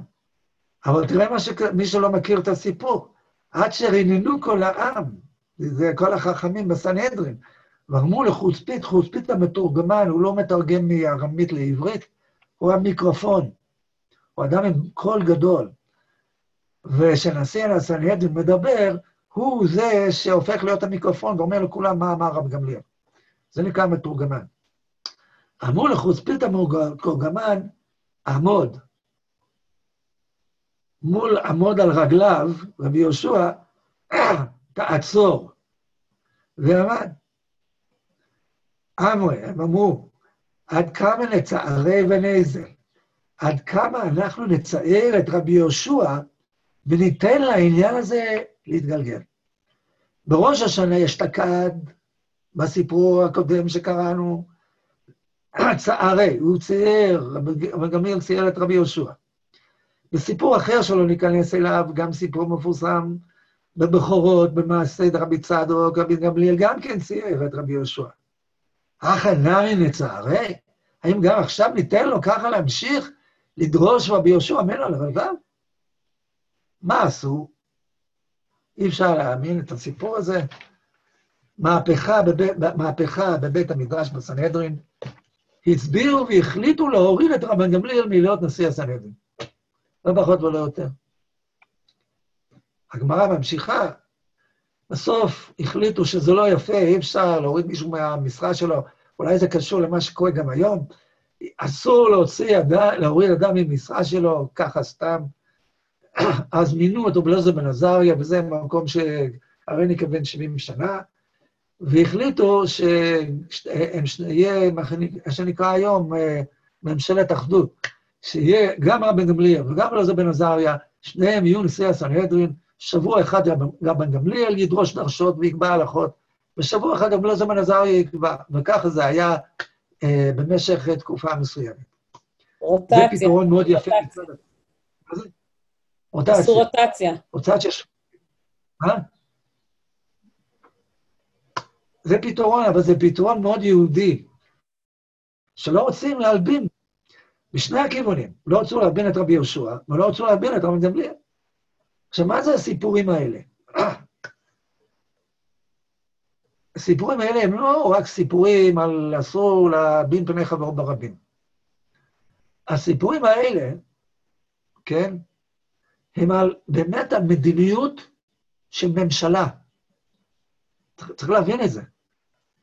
יש פה מחלוקת בין מפלגות גדולות מאוד בסנהדרין על מדיניות של עם ישראל בדורות האלה. ורב גמליאל, רב גמליאל, ראינו את זה בסוף פרק ראשון במסכת אבות, הוא מייצג דעה, עמדה מאוד חשובה, שאומרת, אם אין אחדות בעם ישראל, אין קיום בעם ישראל. ואם אין בית המדרש, אין בית המקדש. לא יודע אם בית המקדש בדורות האחרונים בדיוק יצרו, יצר אחדות, אבל אולי, אדרבה, אולי עוד יותר. רבי גמליאל אומר, הקיום של עם ישראל בדורות האלה זה שכולנו יקבלו את הסמכות של הסנהדרין, ושכולם יקבלו את הסמכות של נשיא הסנהדרין.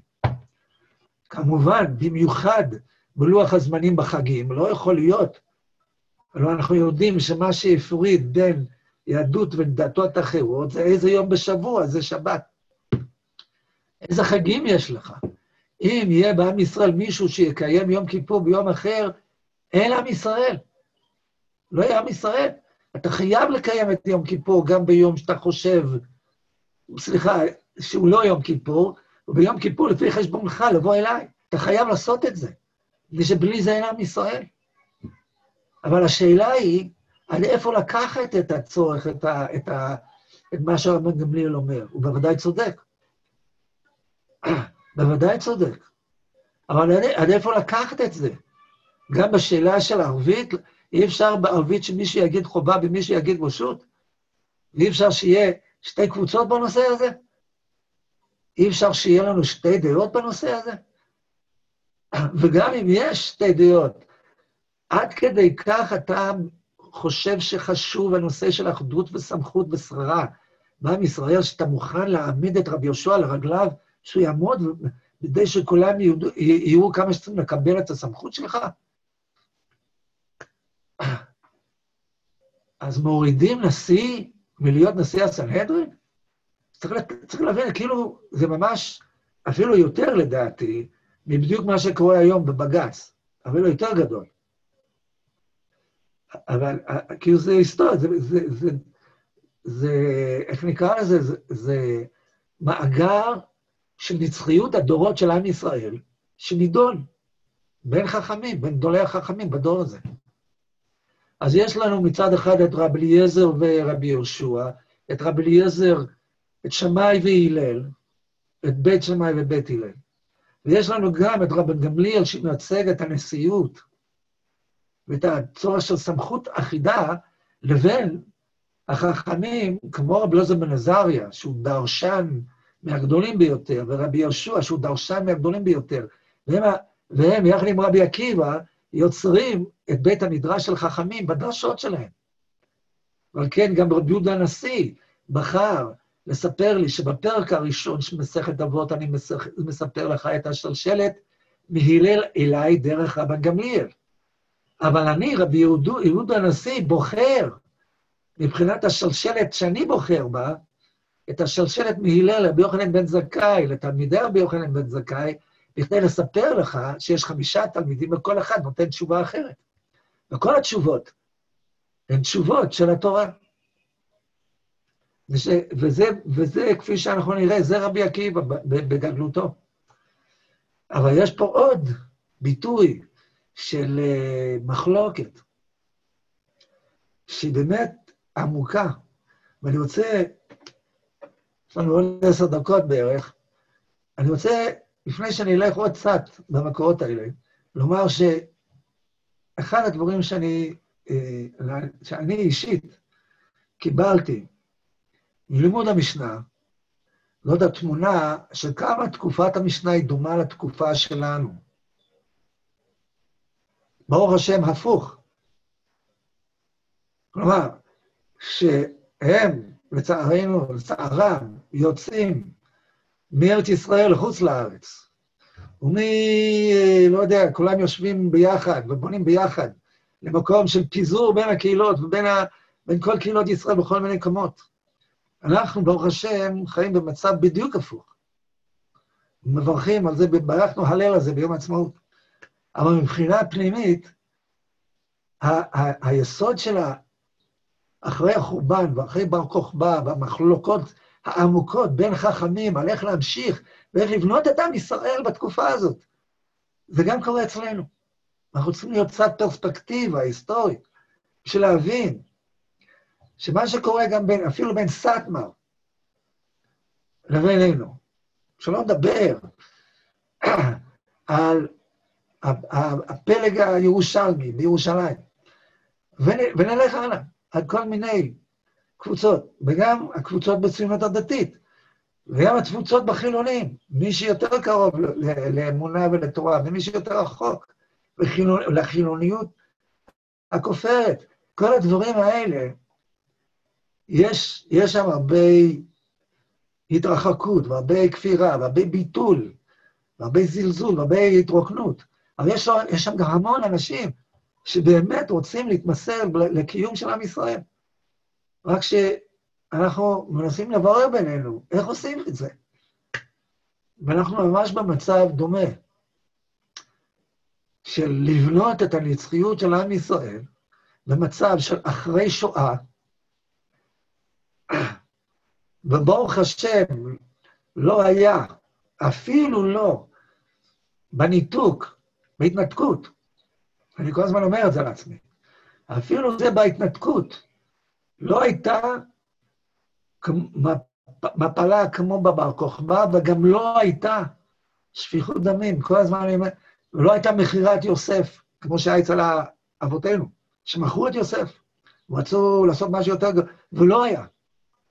אפילו בהתנתקות. ואנחנו נמצאים, ברוך השם, במצב שבונים מחדש את הנציות של עם ישראל. וכשרואים את מה שעבר על הדורות האלה, בואו נסתכל רגע על עוד שתי דמויות, עוד כמה דקות נעשה את זה מהר, שתראו איך הדברים נראו בתקופת המשנה, ותראו עוד שתי דמויות שמופיעות בפרק שלישי במסכת אבות, מספר חמש ומספר שש. וזה מספר, מספר, כן, ואז אנחנו נסיים. רבי שמעון בר יוחאי, רשב"י הגדול, אני, אני לא יודע, אני בטוח שלא ראיתם אף פעם את הגמרא שעכשיו אנחנו הולכים לקרוא. אולי חלק, זה, זה בא, אני זוכר פעם ראשונה שראיתי את זה, זה בא אליי כמכה. על רשב"י. הדיון הוא, מי שנמצא, אה, הגיע הזמן קריאת שמע, האם מותר להפסיק מה שאני עושה בשביל לקרוא קריאת שמע? זה הדיון בגמרא, ועל זה נאמר את הדבר הבא. תקשיבו רגע.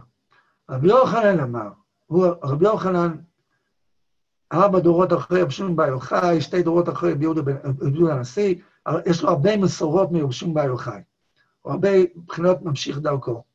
רבי יוחנן אומר, בשם רבי יוחנן בן יוחאי, כגון אנו שעסוקים בתלמוד תורה, זה רבי שמעון בר יוחאי מספר על עצמו, כגון אנו שעסוקים בתלמוד תורה, כאילו זה כל החיים שלי, 24-7, אני לא מפסיק מזה לשום דבר. אפילו לקרוא את שמע איננו מפסיקים. בגלל ש... עכשיו אתם שומעים מה שכתוב שם בהתחלת פרק שלישי במסכת אבות, מה שרבי בר יוחאי גם אמר בעצמו, או שזה לא לימוד תורה או שזה זבחי מתים. אנחנו לומדים תורה 24-7, זה כל החיים שלי, אפילו קריאת שמע לא מפסיקים. ממשיך. רבי יוחנן, שלקח את היום הזה והפך אותו לתפילה ואמר שהלוואי שהאדם יתפלל כל היום כולו, על גמי על עצמו, הוא אמר, כמו, כגון אנחנו, שאין אנחנו עוסקים בתלמוד תורה כל כך, אלא מתפללים כל היום, אפילו לת... לתפילה, אם אנחנו באמצע תפילה, אנחנו מפסיקים. סליחה, אפילו לתפילה, אפילו שאנחנו לומדים תורה, אנחנו מפסיקים תלמוד תורה בשביל להתפלל. אנחנו מפסיקים. ואז כתוב את הדבר הבא. רבי שמעון בן יוחאי, מה שהוא פסק על זה שהוא לא מפסיק אפילו לקריאת שמע, לא מפסיק ללמוד תורה, שזה יותר גבוה, הוא אמר כדעתו, מפני שרבי שמעון בן יוחאי אמר את הדבר הבא, אילו, אני תרגמתי את זה מארמית, אילו עמדתי על הר סיני בשעה שניתנה תורה לישראל, הייתי דורש לפני הקדוש ברוך הוא. שהיה בורא לבני אדם שתי פיות. אחד שהיה מדבר בענייני תורה, והאחר שהיה מדבר את צרכיו. רבי שמעון בר יוחאי. עכשיו אני מבין למה רבי שמעון בר יוחאי אמר ששלושה אנשים שישבו והלכו, אכלו ולא אמרו דברי תורה, זה צריכים מתים. יש לימוד תורה ויש כל השאר.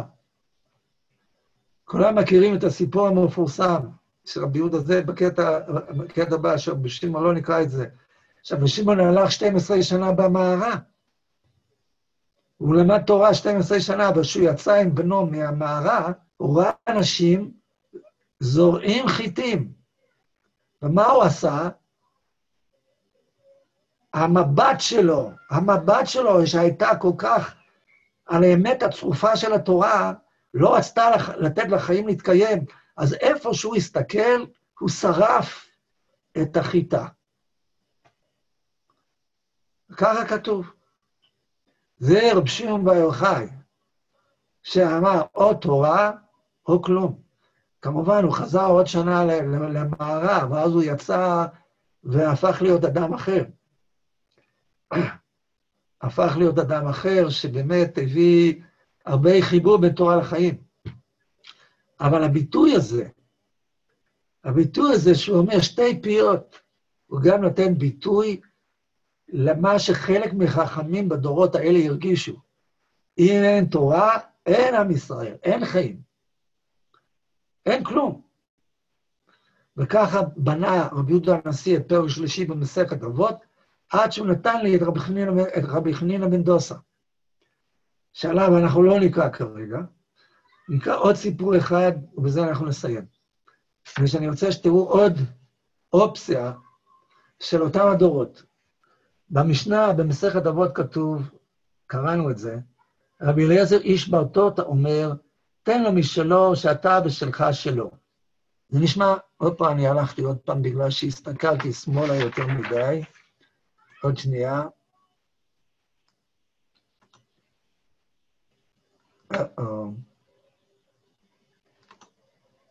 טוב, אולי נצטרך לגמור. אתם לא שומעים אותי, נכון? שומעים אותי? שומעים, שומעים. שומעים, שומעים.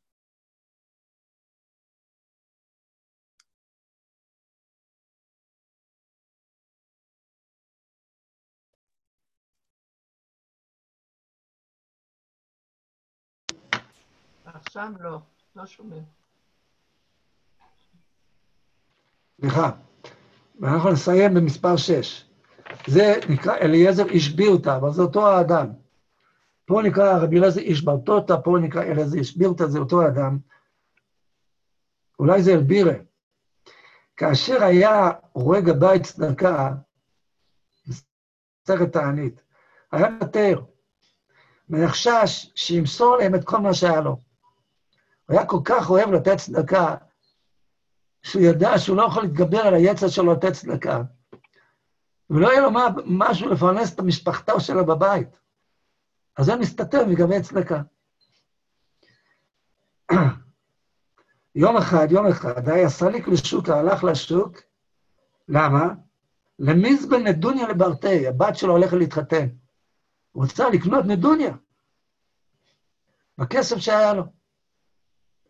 חזירו גבאי, אז הגבאים ראו אותו, והתחילו לרוץ אחריו, מפני שידעו, הגבאים יודעים, כן, את מי, מי שיש לפניו, מי שיש לפניהם. מי זה הבן אדם הזה, מה שהם הולכים עכשיו לקבל. אמר להם, אז הם תפסו אותו. אמר להם, תשאבו לי. באיזה צדקה אתם עוסקים? אמרו לי, אמר, אמרו לו, ביתום ויתומה. כלומר, מה? גם כן אנחנו עוסקים במה? בחתונה. אבל החתונה שהיא יתום ויתומה, שאין להם כלום. אמר להם, זה, זה מין שבועה כזאת, העבודה, כאילו, שבועה בשם בית המקדש. הם קודמים לב, לבת שלי. מסר להם כל מה שהיה לו. נשאר לו זוז אחד, ורכש קצת זירי חיטים, ושם אותם באוס, באוסם או בגורן, אני לא זוכר, לא זוכר איך קוראים לזה, שם אותם באוסם, במחסן של הזרעים. באה אשתו, כמובן, האישה בסיפורים האלה היא כל הזמן זאת שמחזירה לחכמים האלה קצת את המציאות. באה אשתו ושאלה את בתה, מה הביא אביך כנדוניה? אמרה לה, כל מה שיש באוסם. כאילו, היא קצת, כמובן, באירוניה קצת. רוצה לראות מה שאבא שלי, אבא שלי הביא לי? תסתכלי מה שיש, באוסם שם. הוא מסר את הכל למישהו אחר. הלכה וניסתה לפתוח את האוסם ולא הצליחה. ראתה דרך החור שבדלת, שכולו מלא הגן. ביתו הלכה לבית המדרש, ואמרה לו, ואמרה לאלעזר בת אותה, בואו נראה מה עשה לך אוהבך. מי זה אוהבך? הקדוש ברוך הוא שאוהב אותך. זה כמו סיפור, סיפורים של חוני המעגל, במסכת תענית כזה. יש מישהו שהוא האוהב שלך, שהוא עושה כל מה שהוא עושה, גם מה שאתה היה רוצה באופן פנימי, הוא עושה בשבילך. גם כשאתה מסרת את הכל, הוא, תראה מה שהוא הביא לך. ותראו מה התשובה של האבא, של הבחורה הזאת שרוצה להתחתן. אמר לה, העבודה, הרי הם הקדש עליך. הם אסורים עליך, עלייך, הקדש עליך, כלומר, הם אסורים בהנאה. אין לך בהן אלא כאחד מעניי ישראל. עכשיו, אני רוצה לסיים. עכשיו שאני שומע במסכת אבות את המשפט, תן לו משלו שאתה בשלך שלו, בסדר? שזה נשמע מאוד יפה, כמו ארבע מידות באדם בפרק חמישי, אבל שאני מכיר, יש דמות שנקרא בעולם המשנה חסיד. חסיד, כן, הוא חי את החיים שלו עם הקדוש ברוך הוא. הוא לא חי בעולם הזה, זה עוד דמות מתקופת המשנה, שלא לגמרי חי בעולם הזה. כמו רבי שמעון במערה לפני שהוא יצא והשתנה. וכמו אלה שאמרו, או תורה או זבחי מתים, או תורה או ליצנות. יש גם אה, אנשים שקראו להם חסידים. החסידים עשו הכל לפני משורת הדין. יש חסידים שעוד מחוברים לעולם, אבל יש חסידים, הייתי אומר, לפני, יש מושג בתקופה הזאת של לחיות בפרישות ובהיטהרות. יש חכמים שהמשיכו לחיות את דין, דיני טומאה וטהרה, למרות שלא היו בית המקדש. בגלל שהבינו, הם, הם, הם האמינו, שרק עם הקשר השלם עם הקדוש ברוך הוא יכול עם ישראל להתקיים. ועל כן הם נתנתקו מהעולם הזה. יש אנשים שחיו בצומות מש, משבת לשבת. מי שמכיר קצת, להבדיל, אלפי הבדלות, את הנוצרים הראשונים, הם הלכו בכיוון הזה. אבל חכמי המשנה במרכז, במיינסטרים, לא הלכו בכיוון הזה. מפני שהם הבינו שהחיבור בין התורה ובין הרוח, לבין הפרישות וההתארות, לבין העולם הזה, כי מה עם הבת שלך שרוצה להתחתן? מה איתה? אז קבעו, אני לא יודע אם אתם מכירים, קבעו בסנהדרין, כשסנהדרין הלכו לגלות מיהודה אחרי חורבן ביתר, והסנהדרין עברו לגליל, אז קבעו באושה הלכה מאוד גדולה. שאסור לאדם לתת צדקה יותר מ-20 אחוז. שאסור לאדם לתת צדקה יותר מ-20 אחוז. למה? בגלל שקודם כל, עניי עירך קודמים. ועניי עירך קודם כל, זה הבנים שלך הנשואים, כידוע. ועניי עירך הראשונים, זה לחנך את הילדים שלך. ועניי עירך קודמים, זה הבת שלך שרוצה להתחתן. אז אסור לתת צדקה יותר מ-20%, בגלל שהיו חסידים שמסרו את כל מה שהיה להם. ורבי יהודה הנשיא הכניס את אלעזר, שהוא גם לא מופיע בגמרא כמעט. הוא הכניס אותו פה בכדי שאנחנו נקבל בחלק הראשון של פרק שלישי באבות את השיטות שניסו להתמודד עם הטרגדיה של עם ישראל ועם ההתמודדות עם התוהו והתהום, באופן שקבעו או קודש או חול, אבל הם לא נפגשים. וכל אחד בדרך שלו. עד שהוא הביא לי את רבי חנינא בן דוסה, שיש לנו כמה סיפורים שלו בסוף, אבל אין לנו זמן, שהוא היה חסיד גם כן, אבל הוא היה חסיד שהיה מדבר על המציאות, על היחס בין חוכמה ליראת חטא, על היחס בין חוכמה למעשים, על היחס בין רוח המקום ורוח הבריות, ואת זה אפשר להכניס, ולא אפשר, חייבים להכניס לתוך בית המדרש של התורה. בגלל שבלי הקול שלו, אי אפשר להמשיך. בלי החסידות הזאת, לא כולנו חסידים, אבל בלי הקול של החסיד, וזה חוזר למה שאוריה שאלת מקודם, בלי הקול של החסיד הזה, אנחנו החכמים לא יכולים להמשיך, רק עם התורה. צריך לחבר בין הדברים. וזה יביא אותנו, בעזרת השם, לרבי עקיבא, רבי ישמעאל ורבי עקיבא, בלעזר בן עזריה, שהם באמת ממעצבי התורה שאנחנו חיים אותה עד היום הזה, דרך חמשת התלמידים של רבי עקיבא, שלמרות כל מה שקרה לו, עם עשרים אלף תלמידים, הוא קם מהעפר והאפר, ומצא חמישה תלמידים, הוא בנה את העולם מחדש. ועד היום הזה, התורה שיש לנו, זה, זה התורה שרבי עקיבא בנה אותה מהמקום הזה, אבל לעניות דעתי, רבי, רבי יהודה הנשיא רוצה לתת לי את התמונה הגדולה הזאת בפרק שלישי וגם בפרק רביעי במסכת אבות. את השיטות השונות, את הדרכים השונות, ואת רבי עקיבא ורבי אלעזר בן עזריה, והם בונים מחדש את העולם שלו ושלנו. זהו, מה שיש לנו. מישהו רוצה להגיד משהו. תודה רבה, היה מעניין. מאוד. הרב דוב, סיכום, אני מנסה להבין, אתה אומר בעצם את כל המהלך הזה, כאילו פרק ראשון זה בעצם עד uh, השושלת כפי שהיא עם רבן גמליאל, ואז אתה אומר שהחידוש של פרק שני, שזה מדייק את, ה... את השושלת דרך התלמידים ש... שרצו להנחיל את מה שאמרנו מ... מרבן יוחנן בן זכאי. בפרק שלישי... והלל, מי שבאמת המשיך את הדרך של הלל, את המהפכה של הלל, שרבי יהודה הנשיא הוא עצמו גם הממשיך שלו. זה רבי יוחנן בן זכאי ותלמידיו. ועכשיו הוא מספר, עכשיו הוא מספר על כל הדורות האלה, על כל מה שעברנו בדורות האלה, ועל השיטות ועל הדרכים השונות שניסו להתמודד.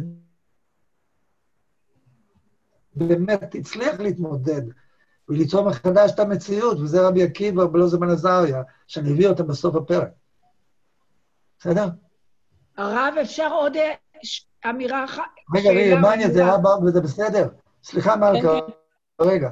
אוקיי, כן, מלכה. לגבי התגובה של החכמים מול רבן גמליאל, אני כבר בעבר ששמעתי, אבל לא הייתה לי תמונה מלאה, שמחתי שהם הגיבו ככה.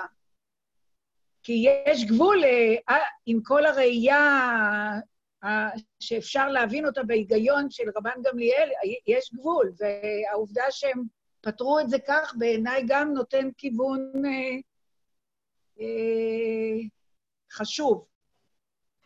תראו, אה, אני אוסיף עוד רק אה, דבר קטן, בהמשך של מה שמלכה אומרת.